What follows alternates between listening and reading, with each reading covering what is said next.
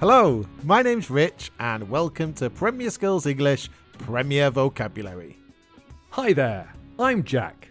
We're here to help you with your football English. Premier Vocabulary is a mini podcast for you to learn football English one word at a time. We have three different levels for you, easy, medium and hard. This episode is easy, so we're looking at common football words and phrases, things you use and need to know to play the game.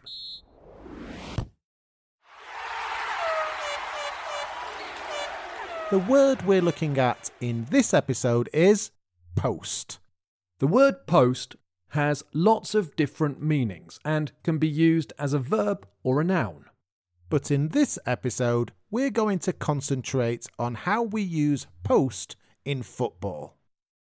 This means we're talking about the two pieces of wood, or more commonly metal, that are put in the ground and form part of the goal.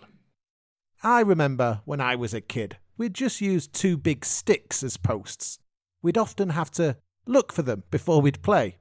If we couldn't find any sticks, we'd just use jumpers for goalposts.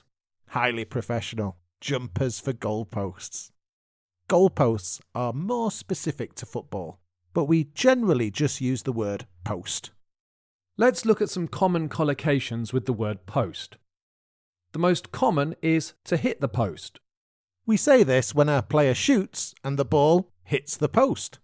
There are some similar collocations here. You might hear a commentator say things like off the post, against the post, or the ball came back off the post and she scored from the rebound. When a player shoots and misses the goal by a little, the commentator might say, just wide of the post. Or a goalkeeper might turn the ball around the post.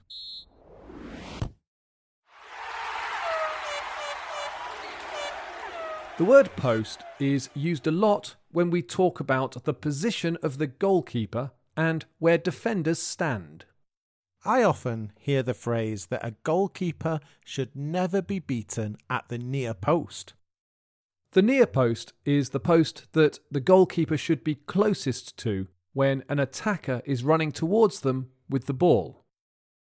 This area is easy for a goalkeeper to cover, and it's more difficult for an attacker to put the ball in at the far post. We can use near post and far post when a player crosses the ball.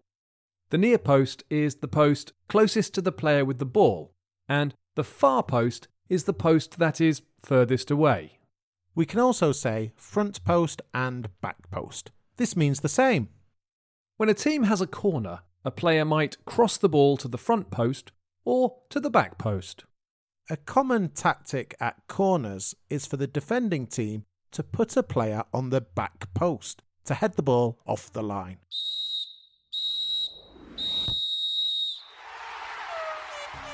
There's the final whistle. We'll be back soon with more Premier Vocabulary from Premier Skills English. Bye for now and enjoy your football.